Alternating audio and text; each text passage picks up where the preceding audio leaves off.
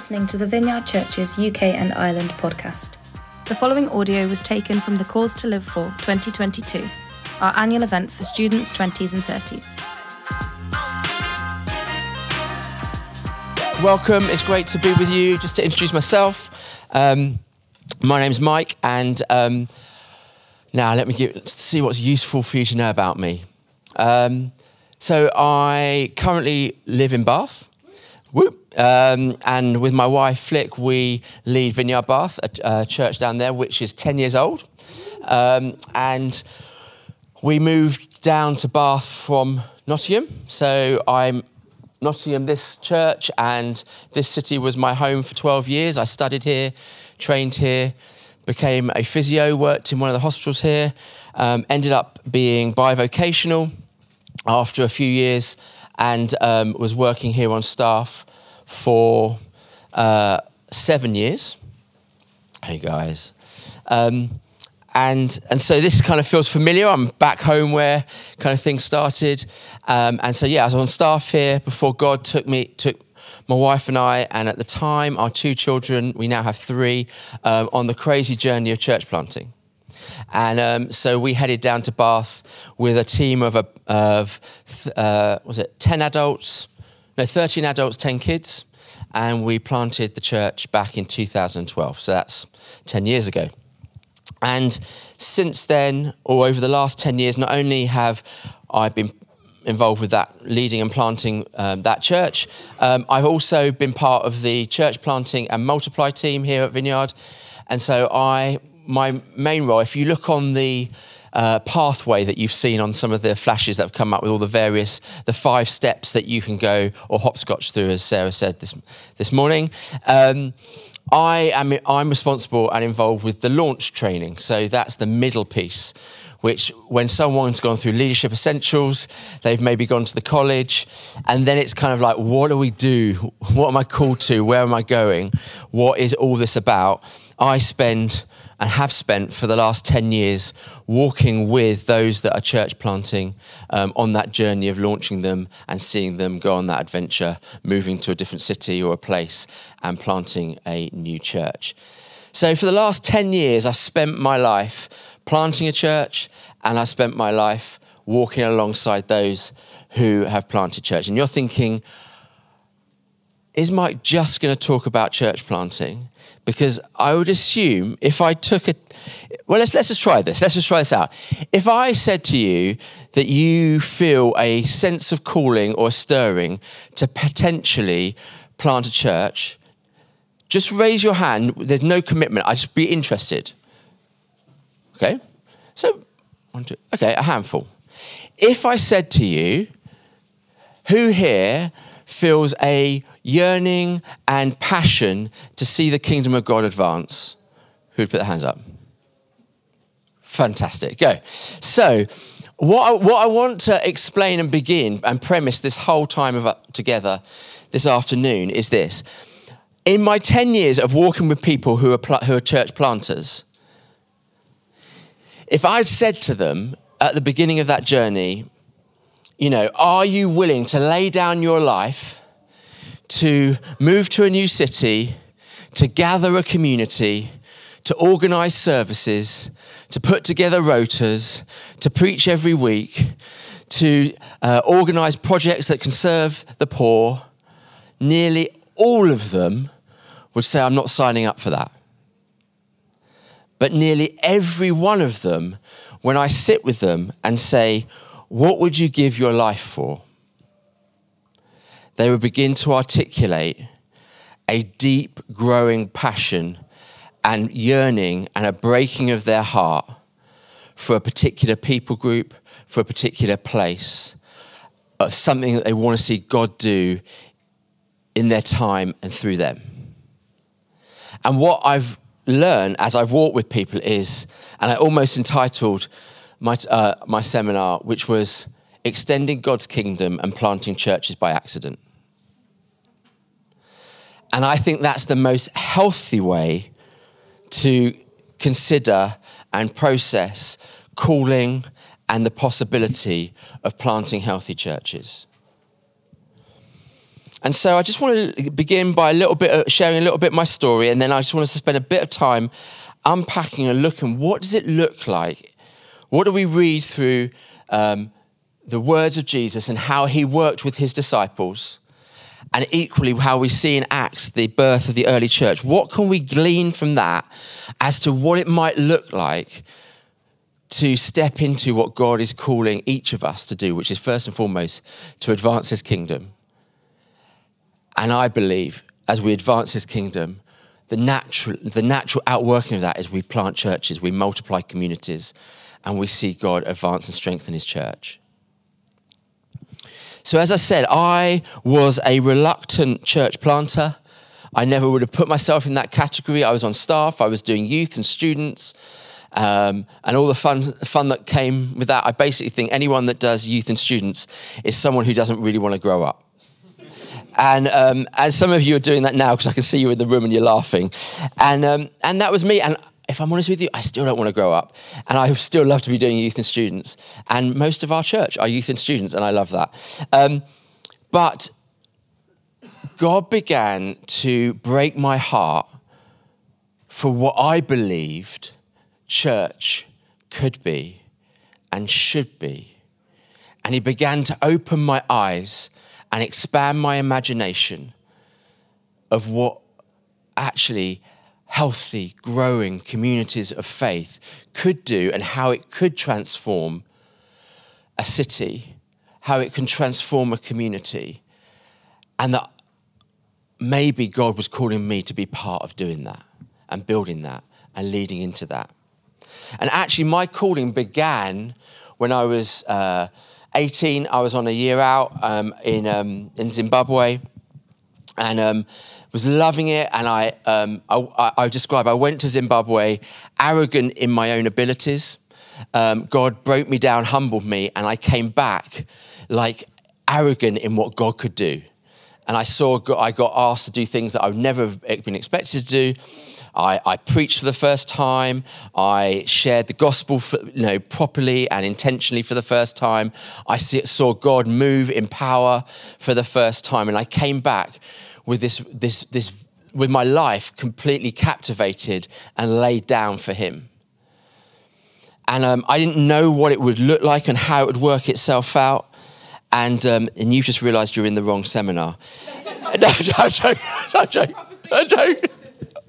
Always awkward moments, isn't it? Um, and, um, and so I, the Lord spoke to me prophetically in, whilst I was away, and He said, I'm calling you into leadership. And I had my plans, I had my life laid out before me. I, I, I, I thought I was going to be a, a trained physio. I wanted to do that in the professional sport environment. I wanted to do all that kind of stuff. So I had my plans of what I wanted to do with my life. And what I realized from the age of 18 until today, he has just genuinely turned my life upside down. But equally, it hasn't been a laying down and losing, but it has been a, it's been a discovering of way more than I thought or imagined. It's not only, it's not been laying down who God has uniquely made me to be, to do something that I don't fit in. Actually, it's been God taking everything I am all my uniquenesses, gifts, talents, and using those and bringing them into a context and me not realizing how they could be used for the shaping of his church and the building of his church. And so if you sit here this, this morning, this afternoon, get the right one, this afternoon, and you're thinking, I don't, I don't really know what God is calling me into. I'm not quite sure whether I feel comfortable with some of the language around leadership or church planting or church leadership or being on a church staff or a missionary or any of those things. You're thinking, I wouldn't put myself in that category at all. You are in exactly the right place for God to turn your life upside down and Him to lead you into an adventure. Because as far as I'm aware, the only criteria that, that I see in Scripture around what he calls us, well, you know, those he's calling into extending his kingdom and building his church is one of availability and willingness. I never went into it because I felt competent and confident. And those that are around me will know that I probably feel less comfortable in church. I feel more comfortable in the pub. And when we do church in the pub, I come alive. Firstly, because I can worship with a beer in my hand. But secondly, my journey of coming to faith was, was, was, this miraculous encounter with God. I didn't have any experience in the church. I didn't grow up in the church. I, my church was a rugby pitch. I spent all my time at a rugby club playing rugby. I never went to church. And God got hold of me by the scruff of my neck and he turned around and said, I exist. And then he took me on this crazy journey of going, I'm calling you into this thing called the church. And so I would say I had no baggage and I had no heritage. Some of you have grown up in the church. Some of you have been in the church for years. That's all you've known. Some of you have hurts and pains and frustrations with the church.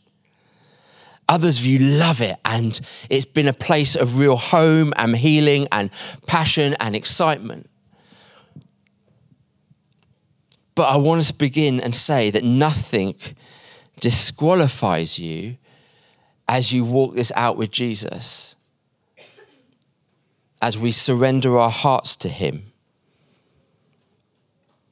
The barriers that you might have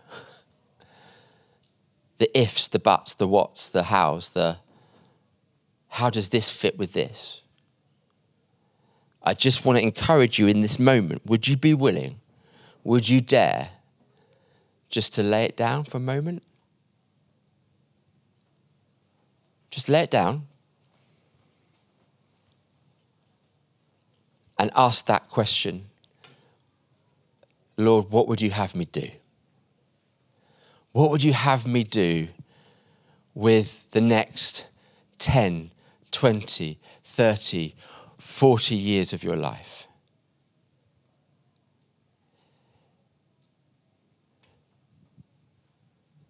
Place the dreams that you hold, don't discard them, but just give them to the Lord, just gently in your hand. Open it up to Him. Because you see, when you do that, you're going to go on a journey that you won't want to hear. And that's of dying afresh to Him. And I don't want to sit here and speak to you guys this, this afternoon and not give you the real story as well. I do want to talk to you about the cost of what it means to follow Him, what it means to partner with Him, and what it means to advance His kingdom with Him. If you've got a Bible, just turn with me just to Luke 9.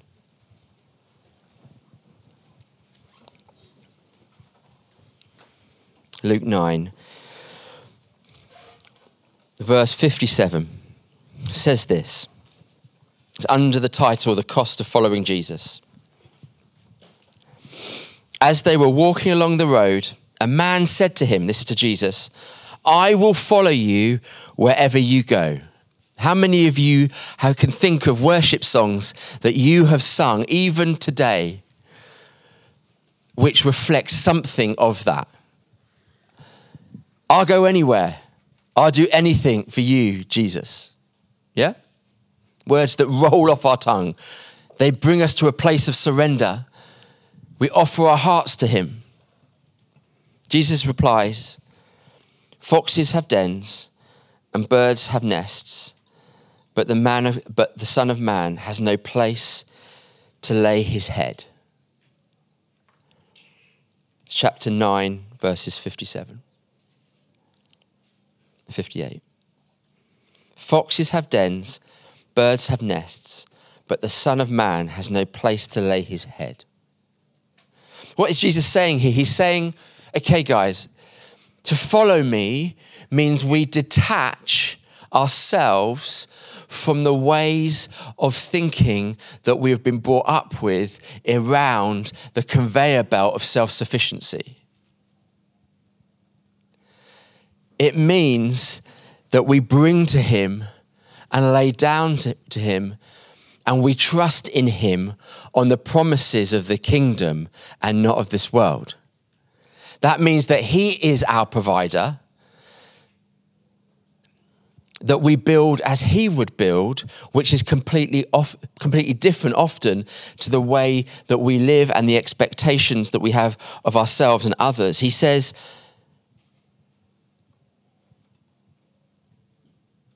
we need to lay down some things before we can step into the followership and the obedience, um, obedient walk with Him.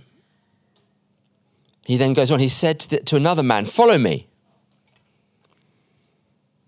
But he replied, Lord, first let me go and bury my father. Jesus said to him, Let the, de- the dead bury their own dead, but you go and proclaim the kingdom of God. Still another said, I will follow you, Lord but let me first go back and say goodbye to my family. Jesus replied, No one who puts a hand to the plough and look back is fit for service in the kingdom of God. Hey, he's quite direct, isn't he? Not fit for purpose. In my, in my, in, in my Bible here, I have underlined two words. They're the same word twice, and it's the but. Beginning, uh, but, he replied, and then later on you see, but first let me go back. Let me do this first. With my kids, I've got three kids, and I'm forever asking them, will you, will you come for dinner? Will you come and eat dinner? Oh, but, wait, but I'm just, I'm just, let me just finish this YouTube video. You can still watch that at any point. It's a recording. Yeah, but I've just got to finish it. Yeah, but. And I'm constantly in this tension of saying, no, no, no, come and do this. No, but. No, but.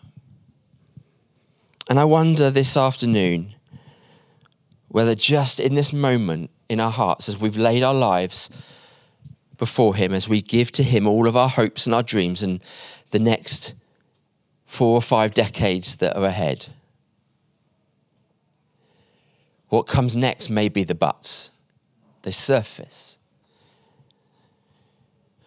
But what about that degree that I spent all my time and investment into? What about my expectations that my family have of me? What about the graduate scheme that I've already been agreed to sign up to? What about the, set, the, the, the, the dream of going, you know, going back home or going abroad or wherever it may be? But, but what about my insecurities?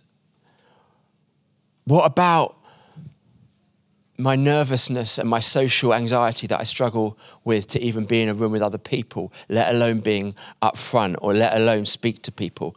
What about, what about the, the, the secret habits in my heart and life that I know are a battle between me and the Lord and just are, are an area of immaturity and insecurity or disobedience. Like, surely all of these things would prevent me from stepping into the journey that the God is inviting me into.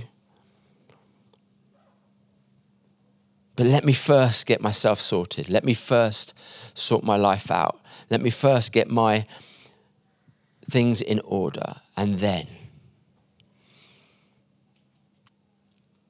From a worldly perspective, I grew up with a lot of my friends wanting to go, and they, their plan was to go and get jobs in the city, go get jobs in London, go and work as a banker and make, make a load of money. That was just their desire. You know, I want to go and do this and do this and that. And I, and I also remember them all saying to me, Mike, I'm to I'm gonna do that for a few years. And then um, once I've made it, once I've sorted it, I'm to kind of do the things I want to do or what I'm passionate about or the things that I feel really excited about doing. Do you know what? Majority of them are still doing the same thing.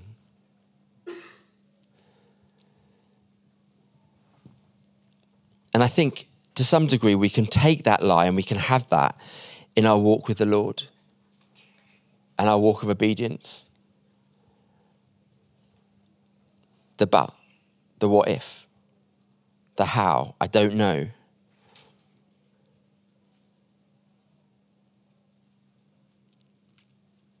But what I want you to realize that this cost of following Jesus passage in, in Luke's gospel is in between the two passages where Jesus sends out the 12 and then sends out the 72. And actually, if you, if you see, it's literally just before Jesus sends out the 72. The cost is visible, it's seen, it's explained by Jesus in his response to it. And then what does he do? He appoints 72 two, and in pairs they go out. And this is what he says. After that, after, after this, the Lord appointed 72 others and sent them two by two ahead of him to each town and place where he was about to go. He told them, The harvest is plentiful, but the workers are few. Ask of, ask the Lord of the harvest, therefore, to send out workers into his harvest field. Go, I am sending you out like lambs among wolves. Do not take a purse or a bag or sandals, and do not greet anyone on the road. When you enter a house, first say peace to this house. If someone who promotes peace is there, your peace will rest on them. If not, it will return to you. Stay there, eat and drink whatever they give you, for the worker deserves his wage, and do not move around from house to house. When you enter a town and, welcome, and are welcomed, eat what is offered to you, heal the sick uh, who are there, and, and tell them, The kingdom of God has come near to you. But when you enter a town, and are not welcome, go into the streets and say, Even the dust of your town the town we wipe from our feet as a warning to you. Yet be sure of this the kingdom of God has come near, I tell you. It will be more bearable on the day of Sodom than for, the, for, that, for, that, for that town. And he goes on with some quite strong words. So he sends out both the, ten, the 12 and the 72. And many of you, and we all know the story. What do they do? They come back and they are amazed because they've been given the authority and the instruction and it is and they go and they see what God uh, what Jesus invites them into. But isn't it interesting there that Jesus is very clear on his instructions? He, he alleviates some of the buts. Don't take provision don't take, don't worry about this or about that. But just listen to my voice and my invitation and my instructions and my commands and go. Go and do it. Go and do it. Now, flick forward to me to Acts. Acts 1. And I'm going to flick around quite a lot this afternoon. Now, my favorite, as you can imagine, as, as, a, as someone who spends a lot of time with a head of a, a, a church planter or with other church planters, I love the book of Acts. It's my place of just sitting and being reminded and being inspired and trying to kind of understand, Lord, what are you doing in here? What are we not seeing today that we, that we read in here? But I want us to be reminded in verse 8 of chapter 1, we read the fulfillment of what of Jesus' instructions and promises Jesus has, has, has died on the cross. He's been risen. He's appeared to the, to the disciples. And he says to them this, but you, on verse 8, you will receive power when the Holy Spirit comes on you, and you will be my witnesses in Jerusalem and in all Judea and Samaria and to the ends of the earth. Jesus trained equipped and empowered and sent out his disciples. And here we see again, he is reminding them that they carry the continued mission of God to not just Im- impact those around them in their immediate scenario in Jerusalem, but it would spread on an ongoing outward trajectory. Jerusalem, the city, Judea and Samaria, the area and region and to the ends of the earth, there is no stopping what God is wanting to do. We read in Paul's uh, writings, and I love it. He writes in 2 Corinthians, he says that we, he's describing himself and his workers, that we are an aroma of, of Christ. To, that, that we are to fill everywhere with the aroma of Christ, which is the knowledge of God. I love in Acts, in this, if you flick forward, I'm trying to remember where it is. Here we are in Acts 5, verse 28. The apostles have been um, arrested for proclaiming and speaking and teaching of Jesus. They've been put in prison. They've then been miraculously released. They go back and they're preaching again, and they are brought to uh, in front of the religious people.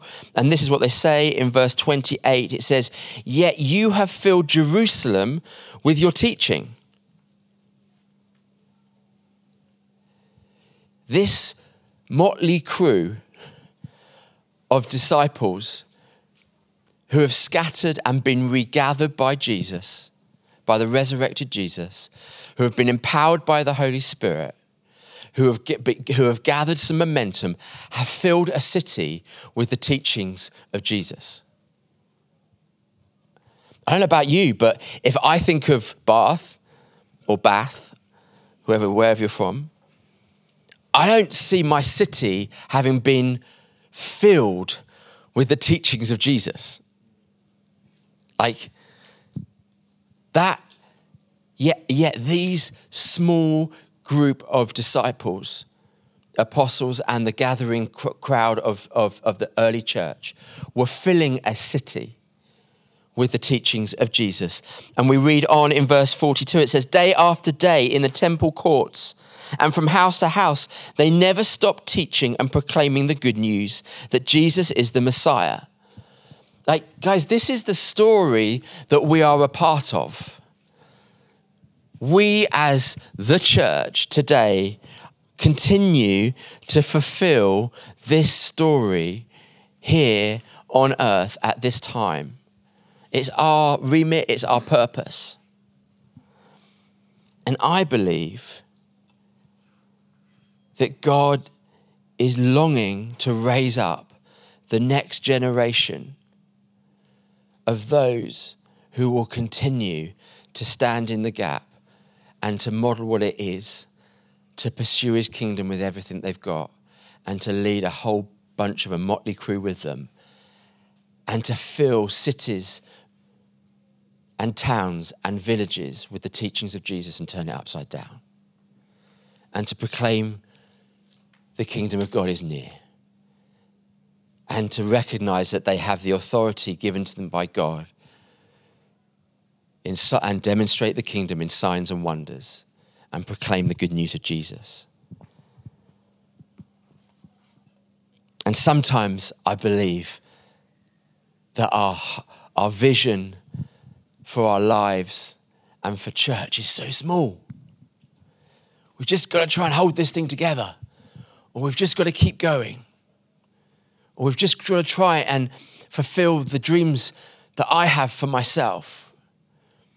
But, guys, my experience as we lay down our lives for God and we offer it to Him and we bring Him our buts and our ifs and our whens, my experience has been oh my word, does the horizon lift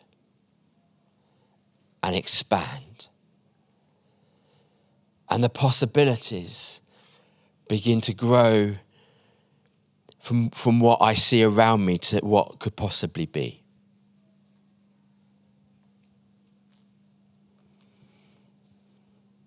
But the journey requires us to lay something down, to offer it up to God, to not empty ourselves, but simply to offer Him what we have. And with, with my passion for church planting has become my passion with multiplication. Multiplication being that anything that is, as God begins to um, to put his hand on something, it tends to multiply. It tends to expand and grow and deepen. Now, hear me on this. It's really important you hear me on this because I'm experiencing this in my life at the moment and the areas of ministry that I'm in.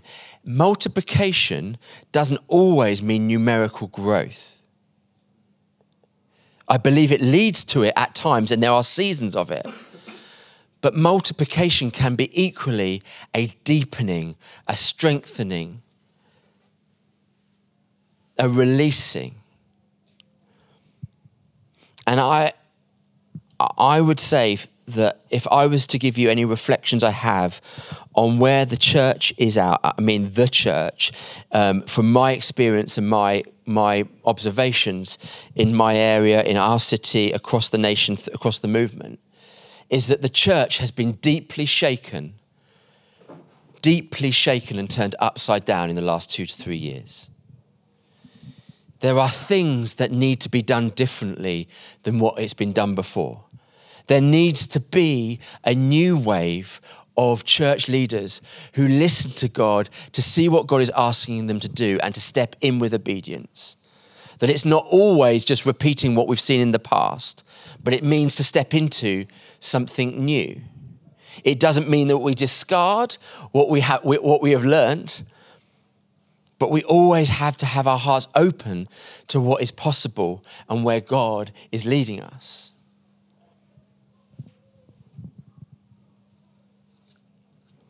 For me, I love stories that expand my expectation and the possibilities of what God could do through individuals and through groups of people. I love to hear stories. I love to steal stories. But you know, there's a few little stories in my life that I recognize and I look back on, and they, they are moments when God shows me just the first fruits of what He could do. I remember when we planted the church and um, we moved to Bath and we started in our home. And in the first evening at our home, 24 people came knocking on our door. And they filled, we filled our tiny little living room with 24 people. It was very sweaty and worship was very intimate. And um, the next week, I hired, we hired the pub down the road. It had just been reopened, and we opened that up, and we had, um, I think it was about 40 people that turned up in, at, this, at the pub. Uh, that, that's unusual for planting a church, by the way, just to let you know. Um, it, it, was just like, wow, God, I, th- this was God's bringing a bunch of people. But what was the most beautiful part of this? Was this.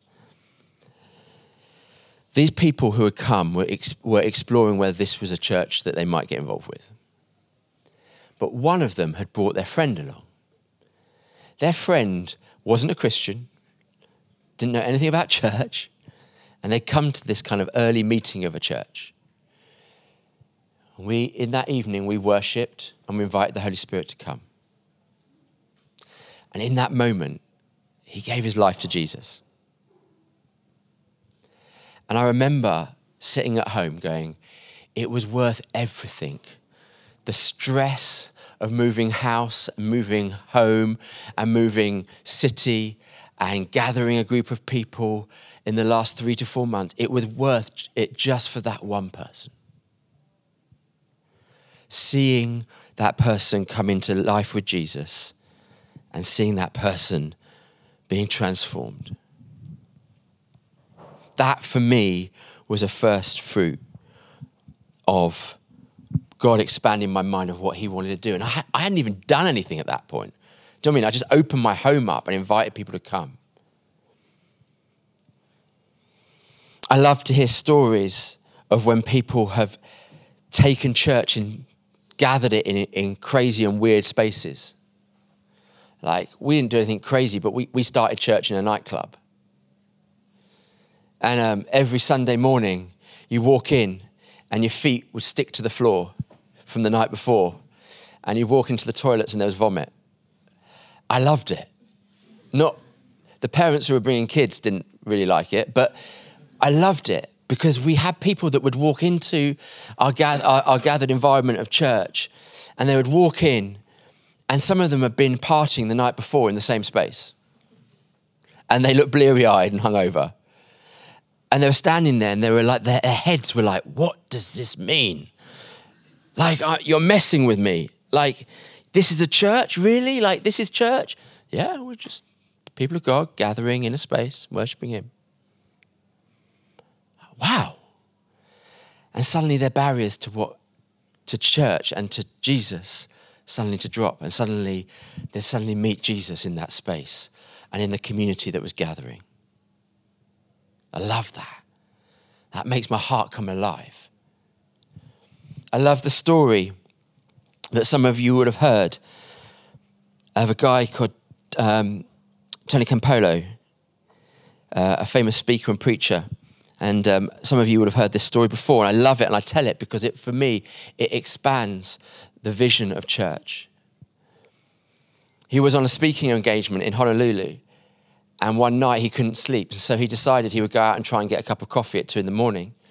He went to the cafe, found this kind of greasy spoon cafe down the side of a back street, and he went in there and he walked in, and this guy came out from the back and he said, kind of looked very disgruntledly, What do you want? he said, Can I have a cup of coffee and a donut? And the guy kind of looked at him and begrudgingly came and grabbed the coffee, filled it up, slapped it down, grow, wiped his hand down, picked a donut up, put it in a, in a, in a serviette and slapped it down. And as he was sitting there drinking his cup of coffee and eating his donut, a whole group of girls came into the, in, into the cafe and they sat down. They, it was a small cafe and they kind of surrounded him. And uh, he realized soon enough, because he was listening to the conversations, that he was surrounded by 10 prostitutes, girls that were selling their bodies for sex in the area. And he kind of felt kind of uncomfortable drinking his coffee and eating his donut. And they were chatting away. And he heard these two girls sitting next to him. And one of them turned to her friend and said, um, Oh, it's my birthday tomorrow. And the other girl said to her, Agnes, what do you want me to do with that? Like, I don't care. She said, I, didn't, I didn't tell you to, you want to do anything. I just, just remembered and I just wanted to tell you. She said, well, that's great. Happy do. You know, what do you want to do? Kind of thing. And he totally listened to it. He heard it. Anyway, the rest of them finished up and they all left to go out for the rest of the night. And as he was sitting there finishing up his coffee, the guy came out and he said, Do you know those girls? Do they come here in, in here every night? And he said, Yeah, yeah, every night. At two o'clock, they come in. He said, Do you know the girl Agnes next to me? She's like, Oh, yeah, I know Agnes. She's a sweet girl. She's had such a difficult past. And um, she's a lovely girl. No one does anything good for her. And he said, Well, I heard that it's her birthday. Is there any chance that we could perhaps maybe throw a birthday party for her tomorrow night here, if she comes here every night, could, I, could we throw a party? And he looked at the guy, looked behind him, and looked her in the eye and said, Man, that would be the sweetest thing anyone has ever done for her. Sure, we can throw a party. So he said, well, okay, well, I'll go to, to the supermarket tomorrow and I'll get some, some streamers and decorations and uh, I'll get a cake. And the guy, the cafe guy goes, no, no, I'll sort the cake out. So he said he's going to get the cake and so she's going to do this. And as they, um, so off they, they went, and the next day he came back at two in the morning, and the cafe guy had basically sent out word to any prostitute in the whole area, and this cafe was full, full of prostitutes to celebrate the birthday, and there was a cake. And at two o'clock, Agnes comes in, and as she walks in, the whole place erupts, singing happy birthday, happy birthday. And as she walks in and she grabs the hand of her friend and her knees buckle because she's overwhelmed with emotion. And she walks towards it, and the guy, the cafe guy, walks out with a birthday cake with the candles on. And they're singing happy birthday, happy birthday. And she's crying. Everybody else is crying. She looks at the cake, and it gets to that point, and there's silence. And the guy goes, You're you not going to blow out the candles? Agnes, come on, blow out the candles. She said, Oh, I'm not sure I want to. She said, Well, cut the cake then. Cut the cake. I don't want to cut the cake. And he turned, she turned to Tony and said, Do I have to cut the cake? And he says, No, it's your cake. You do whatever you want. And so she says, No, I don't want to cut the cake. I just want to take it home. I want it to sit in my house for a while. I don't want to lose this moment. So she takes the cake and uh, she thanks everybody and she walks out really slowly and she heads back to her house. She walks out. Everybody's sort of standing there, not knowing what to do. so Tony turns around and he says, Well, let's pray for Agnes. Everybody's like, Okay. So he, he just prays. He prays, prays for her life. He prays for her past. He prays for her future. And she, she, he lifts it to God. And, and everybody kind of at the end gives a big amen. And then they kind of all shuffle out and they leave the room. At the end of it, it's just him and the guy that runs the cafe. The guy from the cafe turns to him and said, I didn't know you were no pastor, no preacher. He said, What kind of, what kind of church do you lead? And he turns to the guy and he says this I guess I lead a kind of church that throws birthday parties for prostitutes at two in the morning. And the guy turns to him and says, No, no, no, no. Because if there was a church like that, I'd go to it.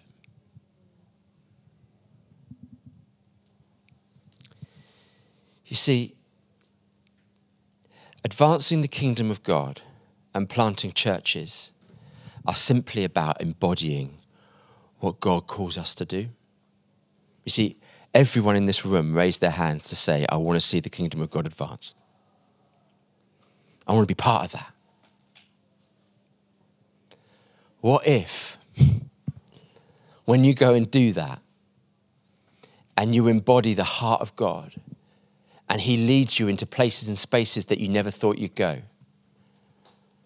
What if He begins to break your heart for a group of people that don't yet know Jesus and don't yet know what it means to be part of church? What happens if God is calling you to pioneer a community that is yet reached by Jesus, by the church itself. He's, Jesus is leading you into that place. Are you willing to be disturbed, to be disrupted, to lay down your life? The number of church planters that I know that would say they've planted a church by accident because they just simply pursued obediently what Jesus was inviting them to do. There's a guy in our church who, when I spoke to him, I went for a coffee with him. Said, Tell me a little bit about your life. He said, Oh, when I was about 12, 13, my youth group would kind of go and hang out in McDonald's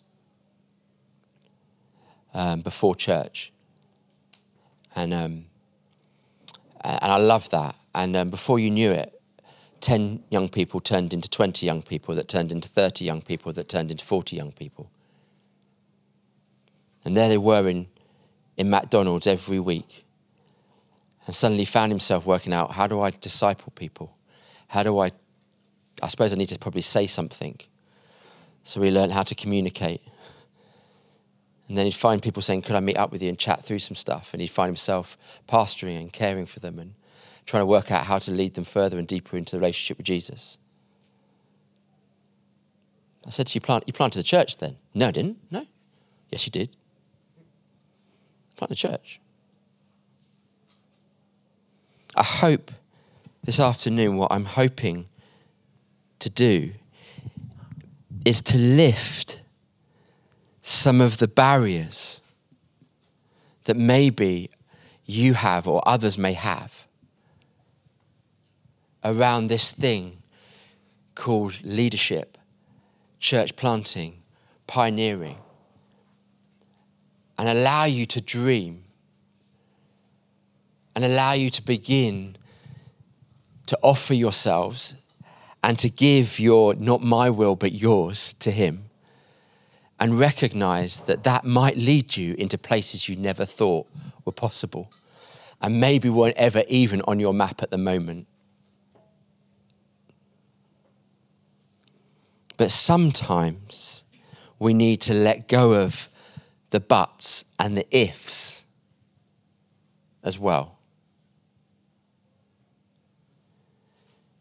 That we have to be willing to kind of lay down our stuff and recognize and hear me on this and have grace for me on this that many of us have received the gospel that says we invite Jesus into our lives. And he will make our lives better. But can I just, in the nicest possible way, say that's not the gospel? The gospel says we lay down our lives and we fold them into his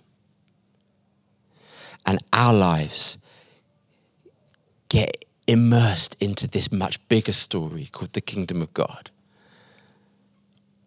And we read of what that looks like in scripture, and we hear of it through stories and examples and other people's testimonies. And our job is to try and discover what it is that God is leading you into. And maybe, just maybe, it's worth offering up first what you think you should be doing and where you think should be going. And allowing Him maybe to turn your life upside down. And take your uniqueness, take your giftings, partner it with others, building teams building groups of people that start to have similar desires and passions. Down in Bath, I am passionate, and those of you in the, in the room will nod as I say this. I am passionate about seeing anyone and everyone discover the reality that God wants to use you. No limits, no ifs, no buts. God has a plan for your life, but it's not simply giving you what you want. It's actually to go on a different adventure, a new adventure, one that you haven't yet discovered, or maybe you are in the process of doing. It will require laying down some of your hopes and dreams, maybe, but picking them back up with his lens. and allowing some of your values to be shaped, reshaped, allowing you to, to, to lead into the promises of God. To understand that living in the kingdom is not like living in the world. It means laying down some of your expectations around money, stability, control, and surrendering to Him and say, Lord, not your will, but mine. But not my will, but yours. I'm quite a simple guy. And if I was to describe what it means for me to live every day, both as a church planter, but simply as a dad, and as a husband, and as a follower of Jesus is this I listen to him, I hear him, and then I do. I listen, I hear, and then I do.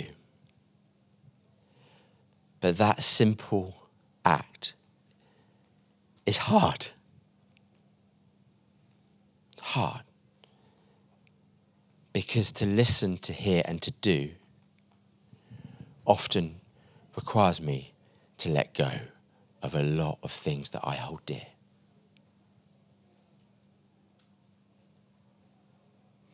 You see, when Jesus went into the wilderness,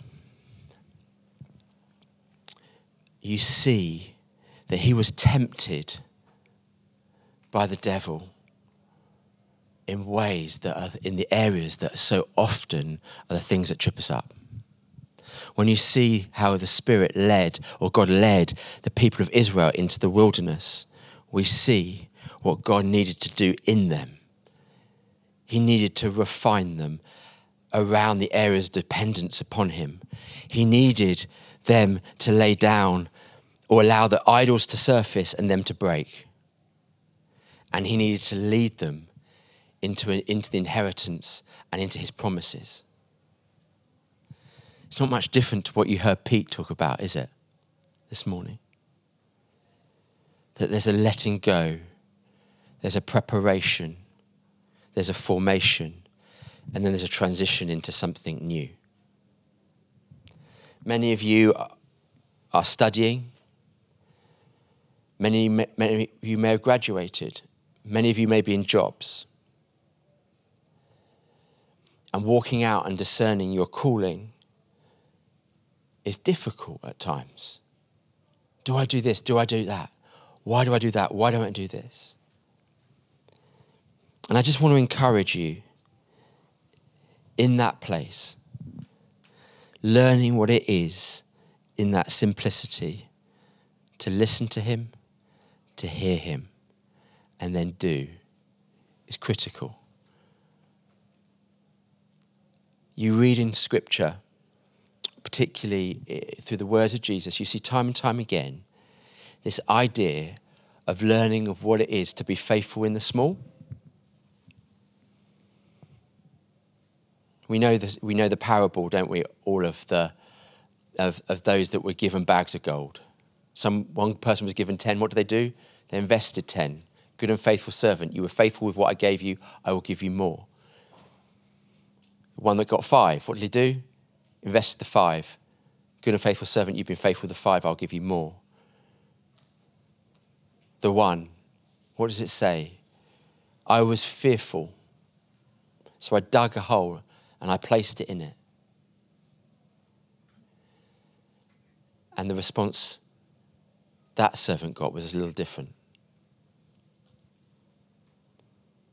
My sense, as I stand here just looking at you guys, is that you will all been given something to invest. Even right now. To invest in his kingdom. Might be time, might be money, gifts. Some of you might be in a season where you're serving in a particular ministry or in an area of church or whatever it may be. He's inviting you to invest in what you have. And he's inviting you to go on a journey of what it looks like to be faithful with the small. And in doing that, we learn what it is to journey into our calling and what God has for you. Being faithful in the small and in the private, and being obedient in your day to day. I believe that if God wants to raise up a generation like you guys, when I look in the room as I see you guys worshiping, offering your hearts to Him, just think how many cities how many towns and how many villages could be filled with the good news of Jesus and turned upside down. Just think how many people groups that are yet being touched by the kingdom of God, that are alienated from the church, that feel they can't even be come towards the church or are, are kept distant from the church. What would it look like if, if you guys started to say, I'm intentionally being led by Jesus into that space to bring the kingdom of God. And in doing so, I'm going to stretch the tent walls of the church.